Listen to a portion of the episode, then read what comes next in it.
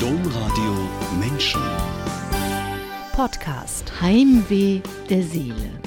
So nennt Johannes Schleicher, Theologe und Leiter von Bildungshäusern, die Mystik. Über dieses Heimweh hat Johannes Schleicher jetzt ein Buch geschrieben. Mit Mensch Gott heißt es. Was dieses Buch erzählt, warum Mystik das Heimweh der Seele ist und vor allem, warum die Mystik für Johannes Schleicher so zentral und wichtig ist, das ist unser Thema jetzt in dieser Sendung. Herzlich willkommen, Johannes Schleicher. Danke, vielen Dank. Ich freue mich sehr, dass ich da sein darf.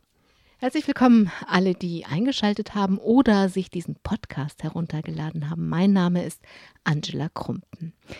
Johannes Schleicher, mit Mensch Gott haben Sie Ihr Buch genannt. Warum wollten Sie es schreiben? Was wollten Sie, dass wir potenziellen LeserInnen lernen?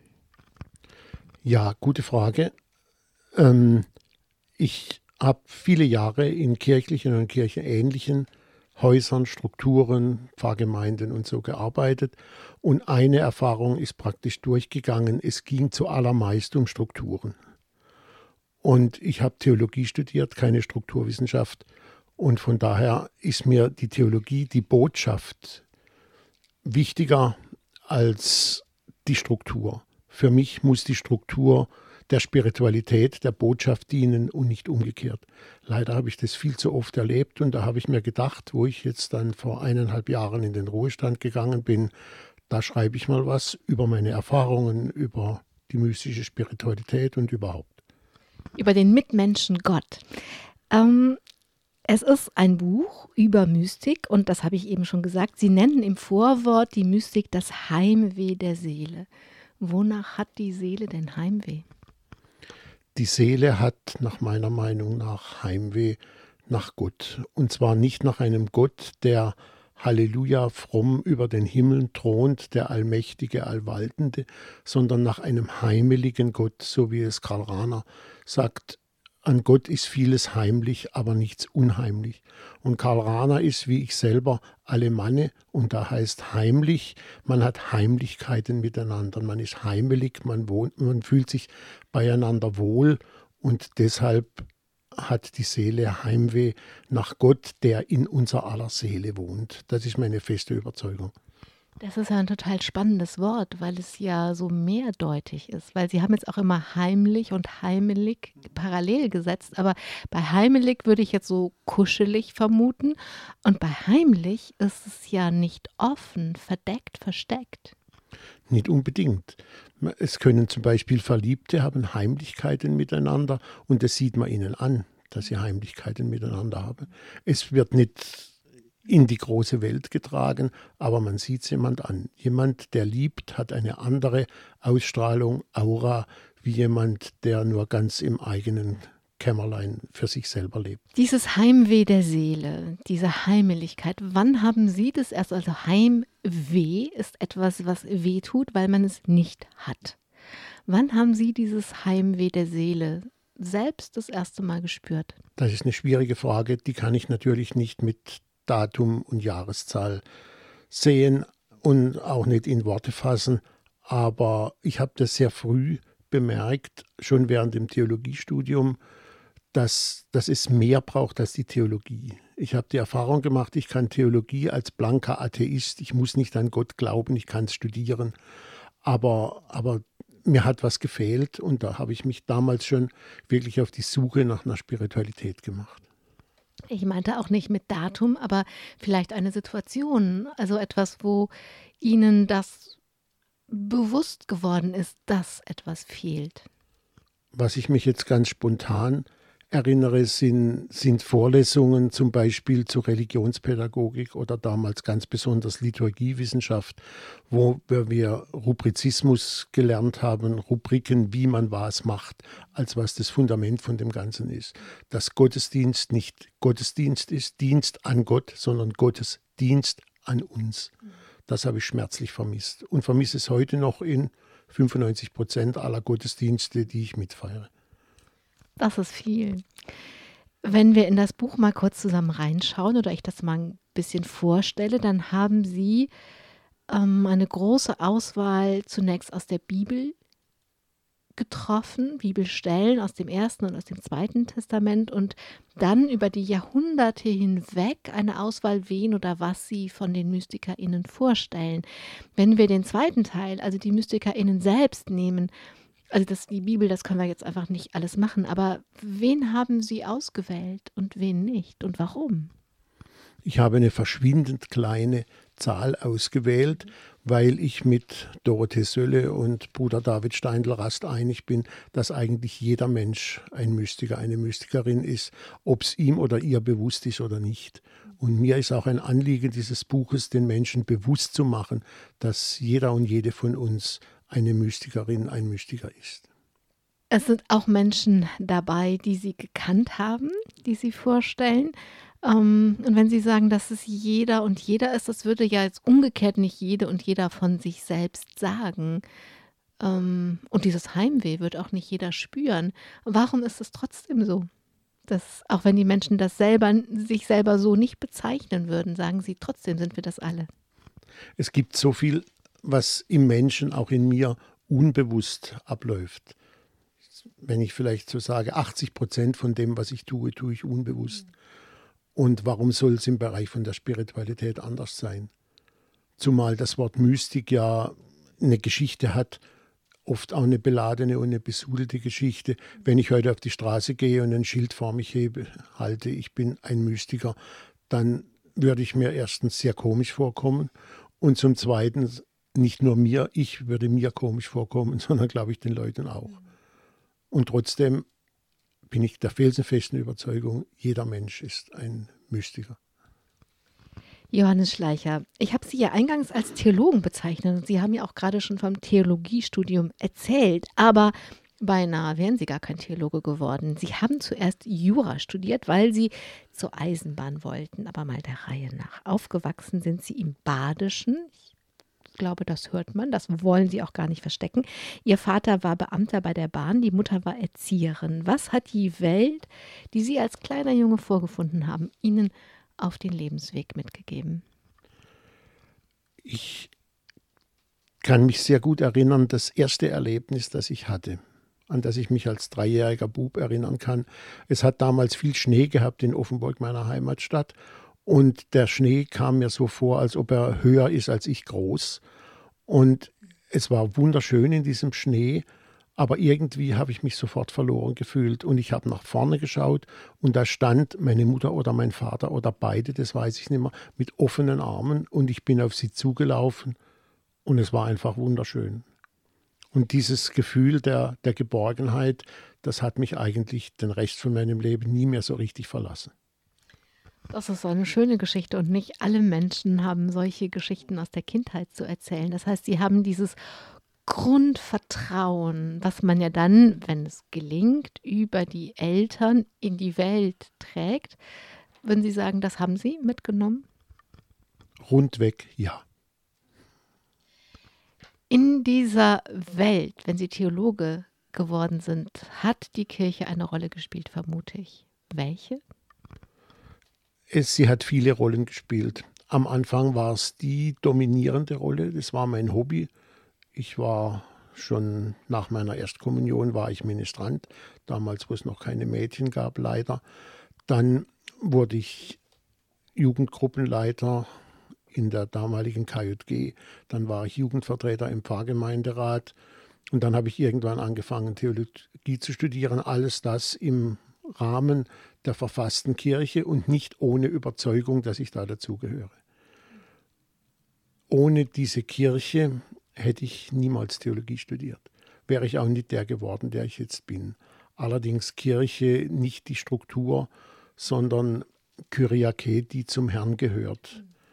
Und für mich ist Kirche heute noch alle die, die, die zu Gott gehören. Sie haben dann aber trotzdem Jura angefangen zu studieren. Ich habe schon gesagt, Ihr Vater war Beamter bei der Eisenbahn und da wollten Sie auch hin und dachten, mit Jura geht das gut. Genau, das dachte ich. Und ich bin auch heute noch leidenschaftlicher Eisenbahnfan, Zugfahrer. Das war das Schöne in der Schweizer Zeit, alle Bergbahnen und so zu fahren. Ich bin auch hierher selbstverständlich mit dem Zug gekommen und kenne einige Fahrpläne auswendig. Das ist eines meiner vielen Hobbys. ähm, die habe ich sicher von meinem Vater geerbt. Der ist auch viel mit uns Kindern rumgefahren. Und, und, wir haben mit der Bahn Europa entdeckt, von Narvik bis nach Syrakus auf Sizilien. Das war wunderschön. Und ich wollte das auch. Ich wollte aber auch studieren. Und da wusste ich, eines der wenigen Dinge, die ich wusste, Klammer auf, und das ging schief, Klammer zu, dass ich Jura studieren wollte und Beamter bei der Deutschen Bundesbahn werden. Ich habe mich nicht um Berufsberatung und um gar nichts gekümmert, weil ich es wusste. Und spätestens im dritten Semester Jura hat sich herausgestellt, das war falsch. Damit sind sie dann auch nicht Eisenbahner geworden, aber das meistens geht das anders. Meistens wollen die, sind die Menschen irgendwie kunstbegabt und das wird dann nicht der Hauptberuf und ähm, das macht man dann als, als Hobby weiter. Aber ich meine, man kann auch Beamter werden wollen und macht dann das Beamtensein als Hobby weiter. Das habe ich noch nie gehabt. Das ist auch interessant. Also, dann haben sie sich gedacht, okay, das werde ich nicht. Jetzt werde ich Theologe. Warum? Es war eine Umbruchszeit. Es war, ich weiß das noch, das war im Frühjahr 1977 und das war so die Anfangszeit, wo es möglich war, Theologie zu studieren als Katholik, ohne Priester zu werden. Das war mir ganz wichtig. Ich wollte nie Priester werden, nie keine Sekunde meines Lebens. Erstens, weil ich nicht allein leben wollte und zweitens auch aufgrund vom Zölibat nicht. Und in der Zeit kam es dann dass man äh, Theologie studieren kann mit dem Ziel Diplom-Theologe und dann trotzdem in den kirchlichen Dienst als Pastoralassistent, Pastoralassistentin, Pastoralreferent, Pastoralreferentin. Und das war mir auch wichtig, immer einen Beruf zu haben, der für beide Geschlechter offen ist. Sie sind aber nicht von beiden Geschlechtern unterrichtet worden, aber Sie hatten tolle Lehrer. Da darf das generische Maskulinum dann mal bleiben. Was waren das für tolle Lehrer? So toll, dass wir das, ähm, wenn wir auf Ihr Leben schauen, mit benennen müssen. Ja, das waren sie wirklich. Und es tut mir heute noch leid, dass es eigentlich kein, dass keine einzige Frau damals war. Das war natürlich der Tatsache geschuldet, dass die Universitätslehrer damals alle, bis auf einen einzigen, glaube ich, Priester waren. Und das Priestertum der Frau es leider Gottes bis auf den heutigen Tag noch nicht gibt. Aber es waren hervorragende Persönlichkeiten. Es war zum Beispiel im Neuen Testament der Anton Vögtle, einer der Väter der historisch-kritischen Exegese im Neuen Testament, der Alfons Deisler im Alten Testament, der auch im Buch öfters mal vorkommt, der mir den, den Gottesnamen geoffenbart hat und das nahegebracht hat und, und noch viele andere auch. Warum waren das so tolle Lehrer? Weil sie das geglaubt und gelebt haben, was sie uns vom Katheder runter gelehrt haben. Sie haben nicht das Manuskript vorgelesen, sondern sie haben es so gemacht, dass wir Studenten, nicht nur ich, es ihnen abgenommen haben, dass sie hinter dem stehen, was sie forschen und, und lehren. Gibt es ein Beispiel für? Ja, im Alten Testament, ich könnte jetzt aus dem Buch vorlesen, aber ich erzähle es mit eigenen Worten. Für mich war immer der Name Gottes war was Transzendentes. Der Name Gottes im Alten Testament, im Buch Exodus, ich bin der ich bin. Und das, das ist ja keine sehr freundliche Antwort auf eine Frage, wer bist du, wie heißt du? Ich bin der, ich bin, Punkt aus, fertig. Und da hat uns Alfons Deisler vom Hebräischen Eje, Asher Eje, das erklärt, dass es eigentlich heißt, ich bin, der ich bin für euch da. Diese Proexistenz hatte man es damals genannt, dieses für uns Dasein Gottes. Also nicht der in den Himmeln thront, sondern der beim Menschen ist und für uns da ist. Und das mit einer sehr überzeugenden eigenen Spiritualität, das war so eine richtige, ja, das war eine Revolution in meiner Seele. Johannes Schleicher, bevor wir Ihren Weg als Theologe weiterverfolgen, muss ich jetzt mal so einen kleinen Seitenpfad begehen. Und wir machen einen Abstecher nach Thésée. Sind Sie da mit dem Zug hingefahren? Mit dem Zug und mit dem Bus. Ja. Frère Roger und seine Brüder haben sie sehr beeindruckt. Das fing schon damit an, dass beim ersten Besuch ein Bruder zu ihnen sagte, ach, das ist doch nur Geld. Worum ging es? Ja, ich darf noch ergänzen, Tessé hat leider keinen Bahnhof. Klammer zu. Ich war 1974, glaube ich, zum ersten Mal in Tessé. Und in Tessé war es, ist glaube ich heute noch so, dass jeder eine kleine Aufgabe bekommt. Neben einen halben Tag Bibelarbeit, Gespräche und einen halben Tag Arbeit, sonst was. Und ich hatte die Aufgabe am Empfang eine sogenannte Biskuitbox in das Gelbe Haus zu den Brüdern zu bringen. Und in dieser Biskuitbox war immer sehr viel Geld, weil das war die Zeit vor den Kreditkarten. Man hat den Obolus für TC bar bezahlt und diese Box war regelmäßig voll mit Geld, das ich getragen habe. Und ich war zum ersten Mal in Tessé als 19-jähriger junger Mann und das hat mich sehr gewundert. Niemand hat mich gekannt und ich habe diese vertrauensvolle Aufgabe gekriegt. Und das habe ich dem Bruder, seinen Namen habe ich längst vergessen, habe ich gesagt, du sag mal, warum darf ausgerechnet ich das machen? So viel Geld. Und dann hat er mir die Antwort gegeben, die ich nie vergessen habe. Oh Johannes, it's only money. Also es geht um viel mehr als um Geld. Das, das ist mir so ins Blut gefahren, das war und ist zeitlebens für mich auch ein sehr wichtiger Satz. It's only money. Sie sind Thésée ganz lange treu geblieben. Was haben Sie da bekommen? Also warum? Was hat gemacht, dass Sie da immer wieder hinfahren wollten? Es war vom Äußeren zuerst mal die Figur des Frère Roger, Roger Schütz, dem ich auch ein Kapitel im Buch ähm, gewidmet habe. Dann war es eine Freundschaft über lange Jahre, bis er dann nach Südkorea gegangen ist, zu einem Bruder von Tessé. Wir haben uns regelmäßig getroffen. Er ist auch nach Deutschland mal gekommen, hat uns dort besucht. Aber das Wichtigste war, war die Spiritualität. Dieses schon, du bist geliebt vor aller Leistung. Du musst Gott nicht finden, nicht suchen, weil er dich längst gefunden hat. Und das Ganze. Natürlich auch noch die wunderschönen Gesänge und die Art der Bibelauslegung. Das hat mich fasziniert und tut es immer noch.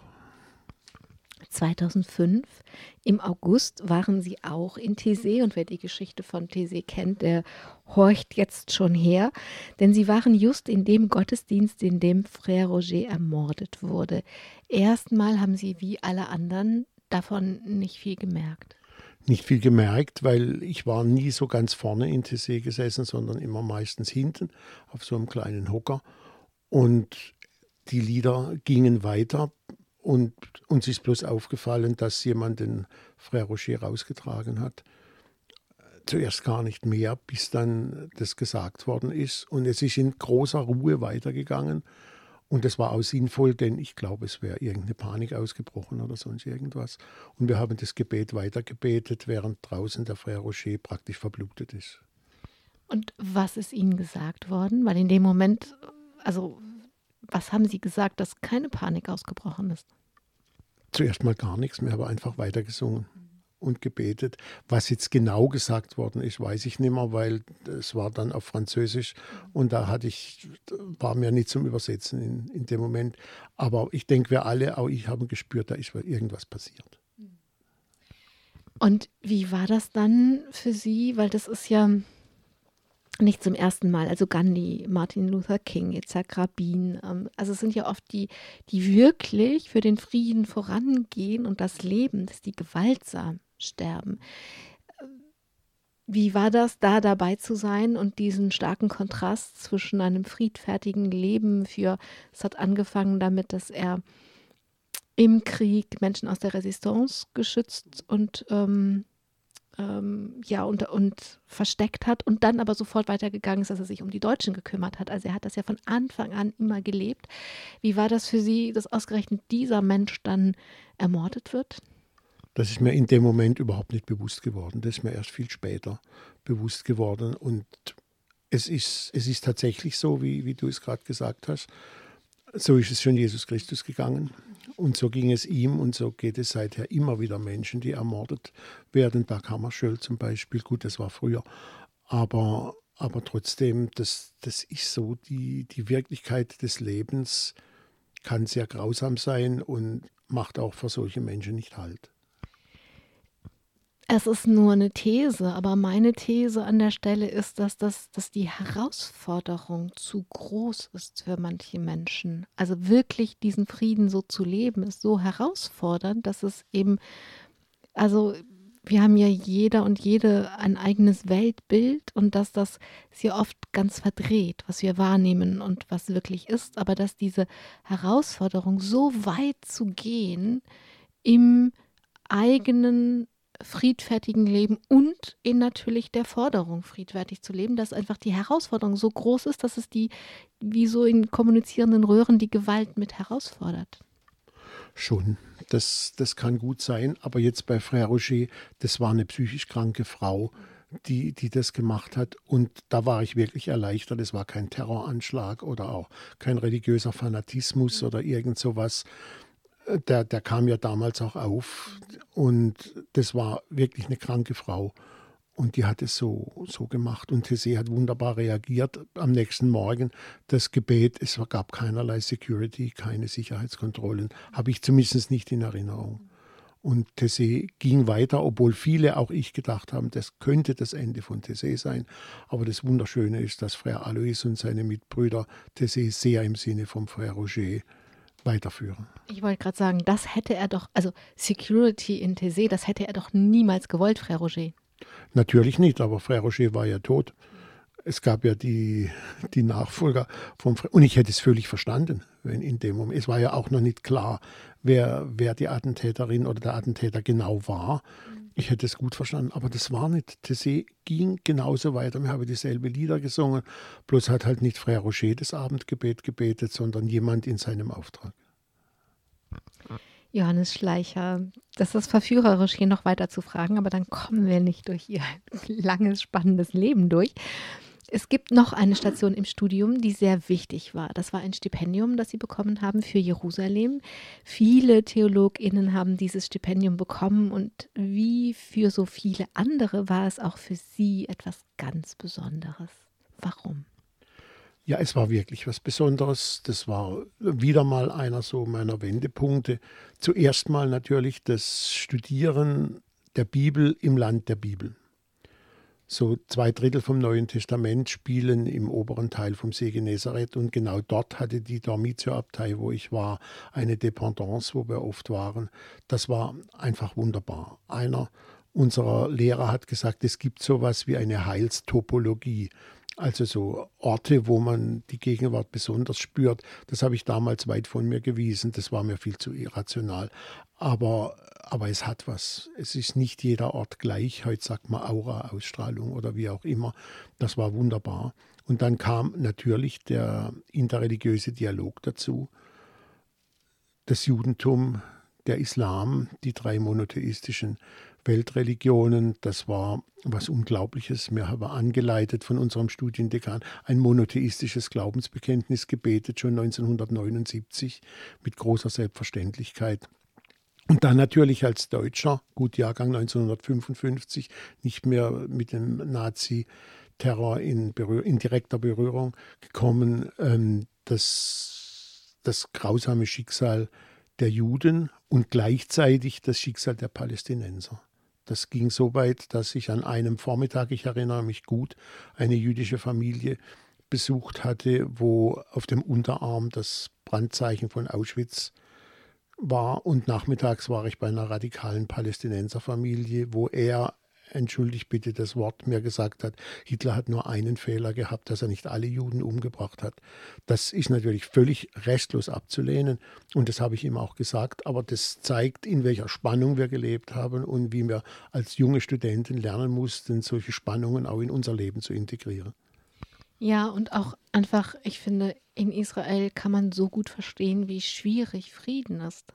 Also so einerseits dieses völlig legitime Sicherheitsbedürfnis der Israelis wahrzunehmen, in den Bussen, wenn überall bewaffnete ähm, Menschen mit dabei sind, aber dann äh, in Bethlehem zu stehen und in einem Garten zu stehen oder in einem Haus zu stehen, wo die Mauer durch den Garten gebaut ist, damit es abgetrennt ist von den Olivenbäumen oder äh, Kinder zu sehen, die kein Wasser haben im Sommer, aber hinter der Mauer hört man andere Kinder im Pool planschen. Also ich finde, die, die Schwierigkeit, wirklich friedlich zusammenzuleben, kann man in Israel sehr gut studieren. Ja, wobei in der Zeit, wo ich studiert habe, von der Mauer noch keine Rede war. Und seit es diese Mauer gibt, war ich auch nicht mehr in Israel-Palästina.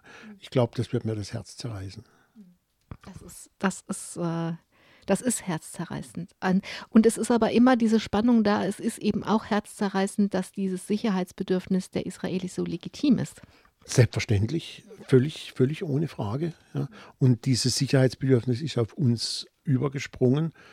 Ich habe zum Beispiel viele Jahre nachher, wenn ich einen, einen Koffer ohne Begleitung irgendwo stehen sehen habe, habe ich immer gedacht, hoffentlich ist da keine Bombe drin. Das war sicher zehn Jahre später immer noch. Gell. Also mir ist das selbst so gegangen, als ich ähm, eine Kommilitonin besucht habe, die in Jerusalem studiert hat, die hat Judaistik studiert. Ähm, war ich erst so befremdet, wenn die Soldaten mit ihren Gewehren neben mir im Bus saßen und das hat und ich habe dann so zwei drei Wochen später gemerkt, dass ich mich ähm, beschützt gefühlt habe. Ich fand das ganz irrational, aber das ist einfach passiert. Ja, die sitzen ja nicht drin, weil sie mich abschießen wollen, sondern die sitzen zu unserem Schutz drin. Es ist, ist ein Erlebnis der dritten Art, dass man mich mit Waffen schützen muss. Johannes Schleicher, kommen wir zurück zu Ihrem Werdegang als Theologen. Lassen wir die, Stat die anderen Stationen hinter uns. Nach dem Studium haben Sie eine Stelle als Pastoralreferent gefunden, obwohl das damals ganz schön schwierig war. Das war, das war weiß Gott schwierig.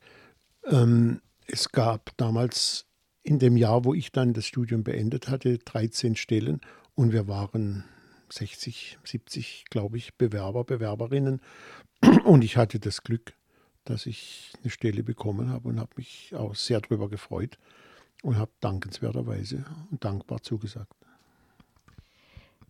also das war schwierig, aber noch schwieriger wurde es, als ihre Ehe in die Brüche ging. Wie das damals üblich war, wurden sie dafür sanktioniert. Sie konnten nicht entlassen werden, weil sie zwar in einer neuen Beziehung lebten, aber nicht neu geheiratet haben. Wie sind sie sanktioniert worden? Der damalige Erzbischof von Freiburg hat mir die Missio Canonica entzogen, aus Verstoß gegen die kirchliche Grundordnung, hat es, glaube ich, damals geheißen.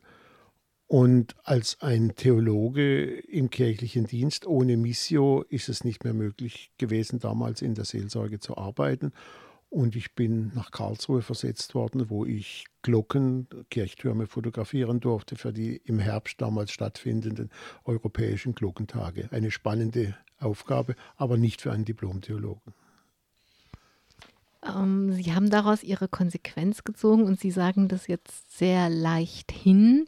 In einem Porträt über sie habe ich aber gelesen, dass das nicht leichthin war, sondern dass diese Sanktion einfach auch eine Wunde geschlagen hat. Wenn Sie von heute gucken und sich an den Johannes Schleich erinnern, der Sie damals war, was war das für eine Wunde? Das war eine Wunde zuerst mal des Scheiterns und des Sanktioniertwerdens. Mit Scheitern konnte ich noch eher umgehen, aber mit so einer Art ich sage jetzt auch heute noch herzloser Sanktion, ähm, das hat mir sehr wehgetan. Wirklich damals. Es ist jetzt fast 20 Jahre her, okay. In der Zwischenzeit kann ich auch leichter darüber reden, aber das waren wirklich dunkle Stunden in meinem Leben, trotz der Partnerin, der sehr jungen Partnerin, die mir in dem Moment wirklich Halt gegeben hat, genauso wie übrigens meine Familie. Also meine Eltern und meine Schwester haben immer gesagt, egal was ist, du gehörst zu uns. Das hätte ich mir eigentlich auch von meiner Kirche erhofft. Das verstehe ich.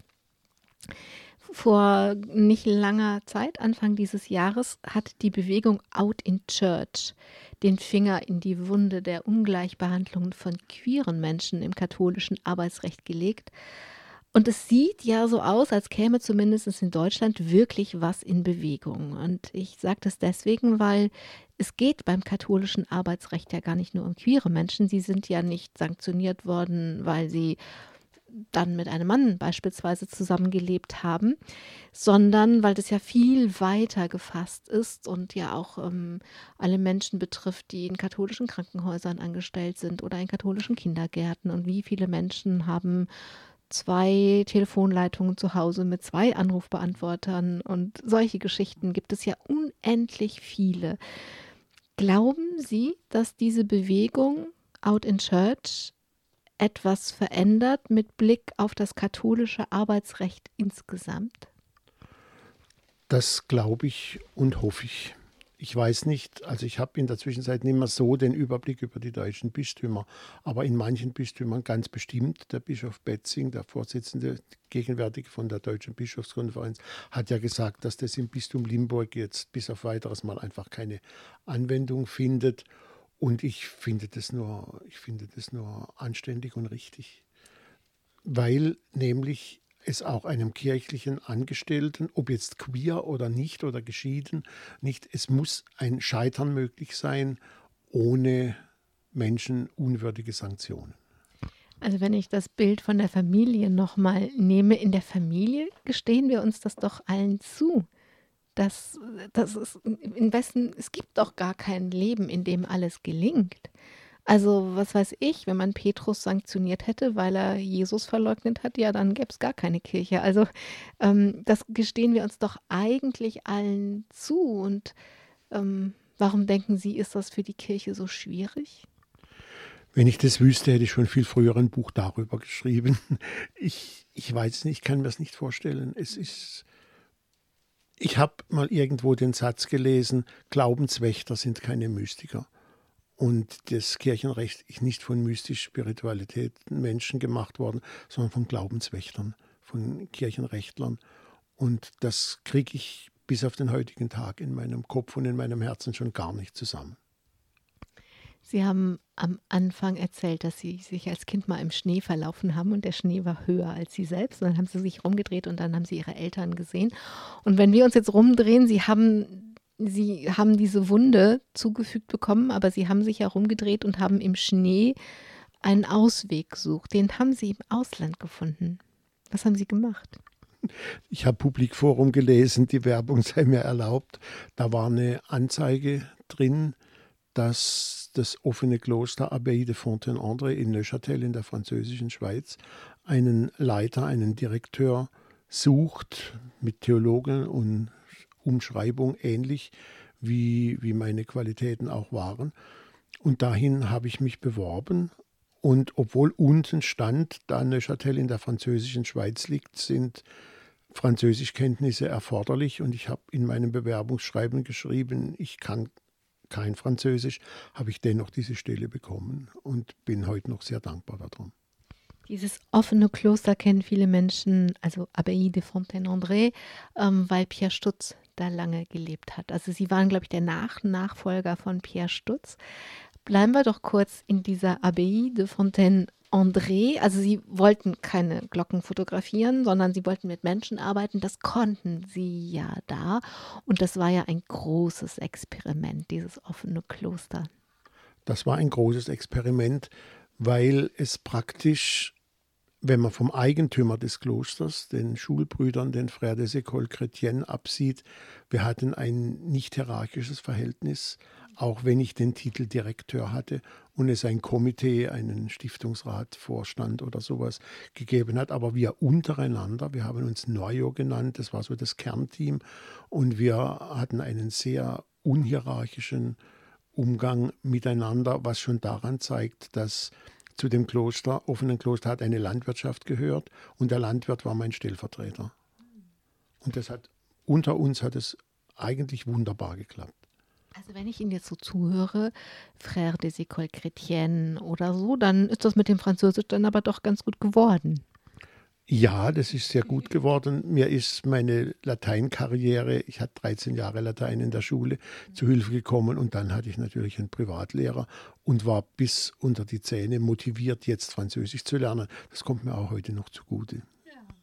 Ich muss es nur gerade sagen, weil das mit den keinen Französischkenntnissen kann nicht so geblieben sein. Natürlich nicht. Sie also es war ein nicht hierarchisches, hierarchisches Verhältnis, aber wie war das, in einem offenen Kloster zu sein? Es war einfach nur wunderschön. Wir haben regelmäßige Sitzungen gehabt. Wir haben dreimal am Tag miteinander gebetet in einer wunderschönen kleinen Hauskapelle. und haben auch sonntags miteinander Gottesdienst gefeiert. Wir haben Brot gebrochen, ganz ohne Priester. Wir waren selbstverständlich eine ökumenische Gemeinschaft.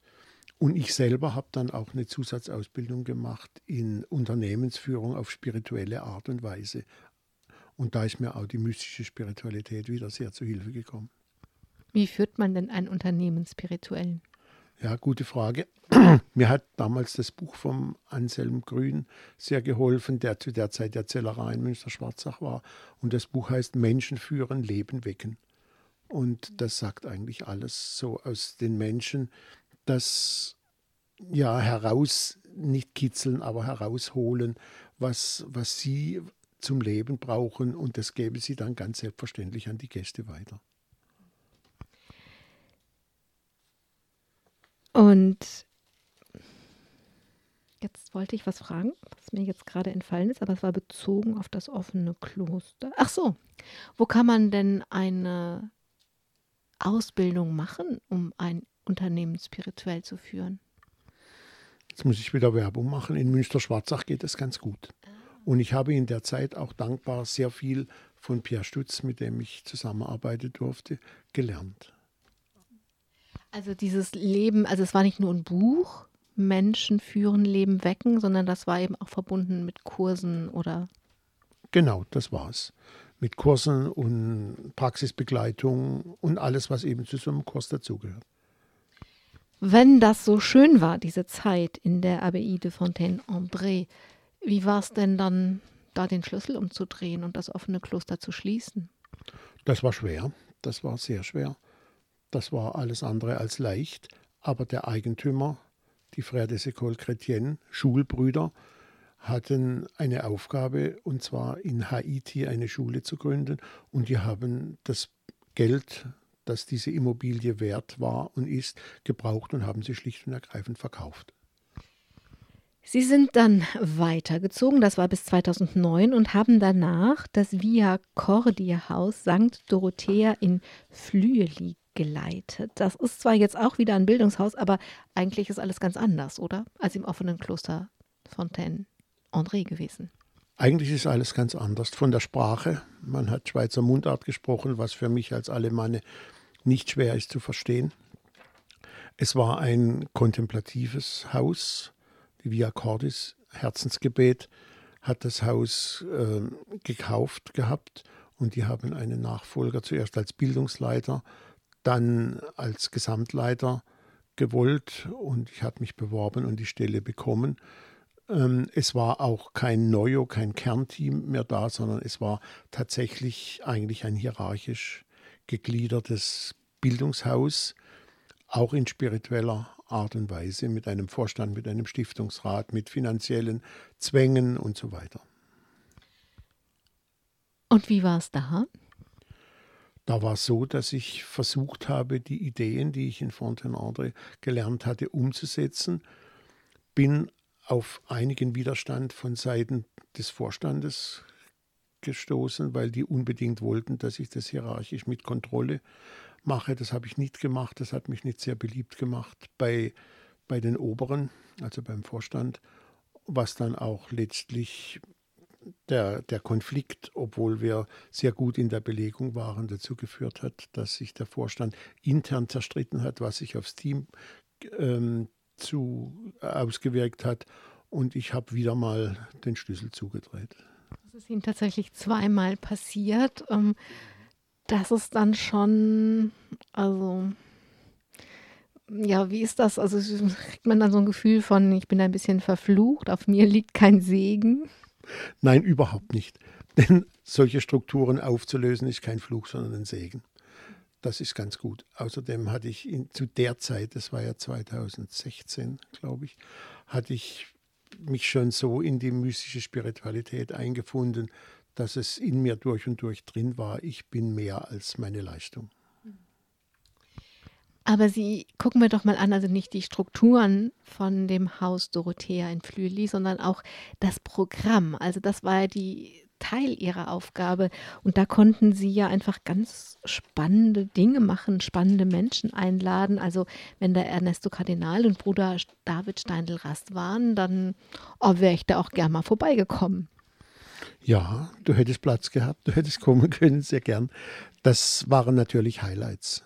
Ja, diese Begegnung mit Menschen, denn Ernesto Cardinal hatte ich schon mal besucht auf, einer, auf dem Rückweg von Peru, ich glaube 2003 war das, und dann haben wir uns wieder gesehen und er war dreimal dort, Bruder David war zwei oder auch dreimal dort und das sind natürlich bereichernde, sehr bereichernde äh, Begegnungen gewesen. Aus dieser Zeit, was ist denn noch, also ich habe jetzt zwei Namen gesagt, aber aus Ihrer Sicht, was ist denn da ähm, hängen geblieben oder was war besonders schön oder wo waren einfach viele Menschen besonders berührt, bewegt, keine Ahnung. Sowohl Neuchâtel, diese Abbaye de Fontaine-André, die im Jura hoch über der Stadt liegt, als auch Flüeli-Ranft im Kanton, im kleinen Kanton Obwalden mit die, die Heimat ja vom europäischen Friedensheiligen Niklaus von Flü, liegen erstens landschaftlich traumhaft, zweitens in großer Stille, wo Menschen wirklich zu sich selber kommen können und wo der Ort auch das Übrige tut. Und da kam wieder die Heilstopologie von Jerusalem. Da hat sich der Kreis praktisch geschlossen.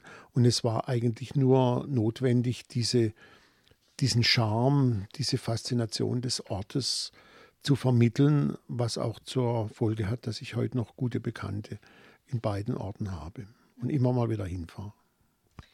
Und wenn man so ein Programm macht, muss man ja immer die Aktualität im Blick haben. Man muss gucken, was, was bewegt die Menschen gerade, worüber sprechen sie, was lässt sie nicht schlafen und so weiter. Was waren da so die, die Dinge, die Sie versucht haben, in ein Programm zu gießen? Es waren vor allem die Dinge, die ich versucht habe, die die Menschen gut schlafen lassen. Nicht das Gegenteil. Also wir haben keine spannend politische, parteipolitische Seminare gemacht vom, vom Haus aus. Also wir hatten natürlich auch, waren auch für Gastkurse offen die einfach das Haus gemietet hatten und, und die Infrastruktur. Aber die Kurse, die wir gemacht haben, die waren überwiegend der Art mystischer Spiritualität oder natürlich vom Eigentümer von der Via Cordis Kontemplationskurse mit Kontemplationsleitern und Leiterinnen. Wenn ich jetzt nochmal auf Ihr Buch mit Mensch, Gott komme und die Mystik, also Sie haben Dorothee Sölle zum Beispiel porträtiert in dem Buch oder oder Ernesto Cardinal ist gerade schon gefallen, wären die einverstanden gewesen mit Kursen, die dezidiert unpolitisch sind? Nein. Ich habe aber auch nicht gesagt unpolitisch, sondern ich habe nicht parteipolitisch gesagt. Christentum ist immer politisch. Unpolitisches Christentum gibt es nicht. Jesus war damals hochpolitisch. also parteipolitisch, das ist so, also es geht ja, also wir sind nun mal über Parteien ähm, organisiert, also es geht ja nicht so wie die, unsere Demokratien jetzt zum Glück noch sind, nicht ohne Parteien. Also das äh, ist ja ein Teil von dem Politischen, deswegen habe ich nochmal nachgehakt. Also vielleicht erinnern Sie sich oder geben mir zwei, drei Beispiele, was denn, wie Sie das denn versucht haben zu integrieren. Also es ging bei den Kursen eher um Haltungen, die dahinter stecken so friedenspädagogische Kurse. Da hat das Haus im Flüeli Ranft eine Tradition gehabt. Da war vor der Via Cordis Zeit war das Schweizerische Friedensdorf mal dort und dann auch die, die Friedensmystik des Niklaus von Flü. Frieden war immer ein großes äh, Thema. Oder auch so das, das zu sich selber kommen. So dieser, dieser Satz von Bernhard von Clairvaux, geh deinem Gott entgegen bis zu dir selbst, dass also Selbsterkenntnis Gottes Erkenntnis ist, dass einfach auch ja, dass, dass zur Spiritualität gehört der Mensch als, als ein Selbst dazu und das zu entdecken bzw. zu kultivieren, das war eine ganz wichtige Aufgabe. Johannes Schleicher, in Ihrem Buch erzählen Sie von einem Traum, der Ihnen nicht einmal, sondern vielfach nachts begegnet ist. In diesem Traum gibt es einen Kirchenraum, alle sind schwarz gekleidet. Sie müssen außen um die Kirche herumgehen und der Weg außen ist voller Hindernisse. Bevor wir den Traum gleich weiter anschauen, die erste Frage. Sie deuten den Traum so, dass Sie einen Platz in der Kirche haben. Meine Frage, warum wollen Sie gerne in den Kirchenraum? Ich will nicht hinein, ich bin drin.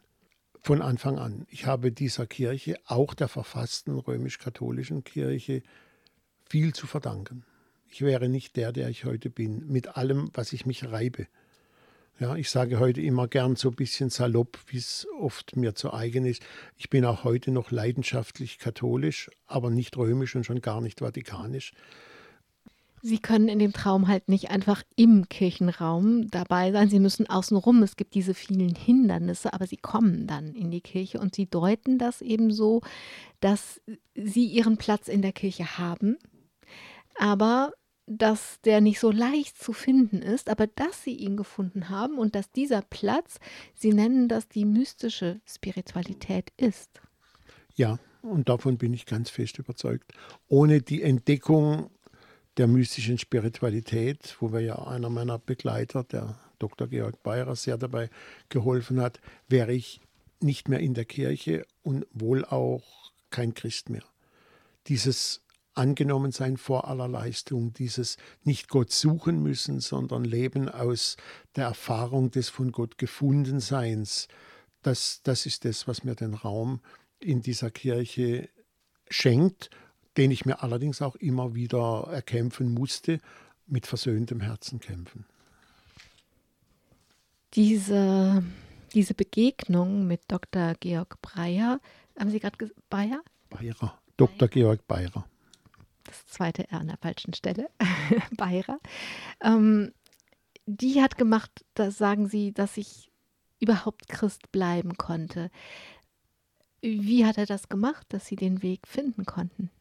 Das war wieder mal zu jemand, der einfach nur er selber war. Ich hatte mich zu einer Weiterbildung, da war ich noch lange in Deutschland, angemeldet, damals im Kloster Andex zu mystischer Spiritualität und seine Art, das auch mit Psychologie und Psychotherapie zu verbinden, mit Ethik, hat mich angesprochen und da hatte ich Feuer gefangen und wenn ich mal für was Feuer fange, dann beiße ich mich da meistens weiter und das habe ich gemacht mit riesigem Gewinn bis auf den heutigen Tag. Es war jetzt nur ein Nebensatz, die Psychotherapie dabei, die Psychologie. Wie wichtig ist das, das mitzusehen und davon, wirklich auch was zu verstehen, wenn man Menschen begleitet? Das ist sehr wichtig. Das ist ungeheuer wichtig. Und die Mystiker, Mystikerinnen zur damaligen Zeit, ob jetzt im Mittelalter Hildegard von Bingen oder später dann Angelus Silesius und wie sie alle heißen, die waren alle, ich würde jetzt sagen, die waren gut psychologisch ausgebildet mit der Art Psychologie, die es eben damals gab. Ja geh deinem Gott entgegen bis zu dir selbst, heißt, ich muss anfanghaft eine Vorstellung haben, was das Selbst ist. Erich Fromm zum Beispiel, C.G. Jung, wie sie, wie sie dann alle heißen, das ist für mich ganz, ganz wichtig. Auch die Verbindung von Theologie und Psychologie, die ist sehr, sehr wichtig. Johannes Schleicher, zum Ende der Sendung würde ich gerne zurückkommen zu Ihrem Buch Mitmensch Gott. Sie schreiben, dass äh, der Titel Ihrer Partnerin eingefallen ist und ähm, die Credits geben Sie ihr dafür. Das ist ja ein bisschen heraus, also ein bisschen provozierender Titel, ne? Mitmensch Gott. Ähm, man könnte denken, Sie machen Gott ganz klein, wenn er nur mein Mitmensch ist. Was heißt nur? Ich höre oft, ich bin ja nur Mensch. Und das ist ein Satz, dem ich immer widerspreche. Ich sage einfach, sag nicht nur. Wir Menschen sind eigentlich unendlich groß in unserer Seele. Und der Titel mit Mensch Gott ist auf einer Wanderung im Schwarzwald zum Glaswaldsee entstanden, wo ich ihr mein Leid geklagt habe. Ich finde keinen Titel für das Buch und so. Und dann haben wir über Exodus 33 gesprochen, wo es heißt, äh, Jahweh, der Name Gottes und Mose sprachen miteinander Aug und Au, Aug in Auge, wie Menschen miteinander reden. Und dann hat sie gesagt, sag doch einfach mit Mensch Gott. Und das war's. Und auf diese Exodus-Stelle bezieht sich auch dieser Titel mit Mensch Gott. Nicht um Gott klein zu machen, sondern um dem Menschen zu sagen, du bist wirklich groß, Mensch. Ich versuche, dass keine meiner Sendungen aufhört ohne einen Wunsch. Was wünschen Sie sich?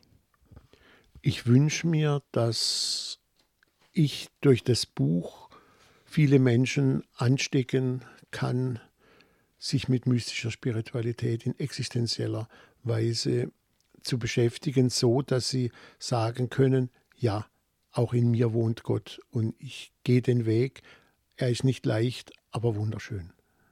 Johannes Schleicher, dann wünsche ich Ihnen, dass dieses Buch, was jetzt gerade auf die Welt kommt, zu vielen Menschen findet, dass sie Lust haben, zu ihren Lesungen zu kommen oder dass sie Lust haben, eine von den vielen Personen, die sie vorstellen, näher zu entdecken und ähm, ja, uns selber das zu finden. Danke Ihnen, danke auch für den weiten Weg. Sie haben eben gesagt, ich bin mit dem Zug gekommen. Sie haben gesagt, ach, Sie möchten nicht gerne, dass wir eine Online-Sendung machen. Deswegen sind Sie von Nürnberg an den Niederrhein gereist. Danke dafür. Und ja, viel Spaß mit Ihrem Buch, viel Freude mit Ihrem Buch. Ich danke allen, die zugehört haben. Und vielleicht gibt es ja da was zu entdecken, wenn wir unsere Mitmenschen angucken und den Mitmensch Gott darin suchen gehen. Mein Name ist Angela Krumpen. Suchen Sie gut. Domradio Menschen. Weitere Informationen finden Sie auf domradio.de.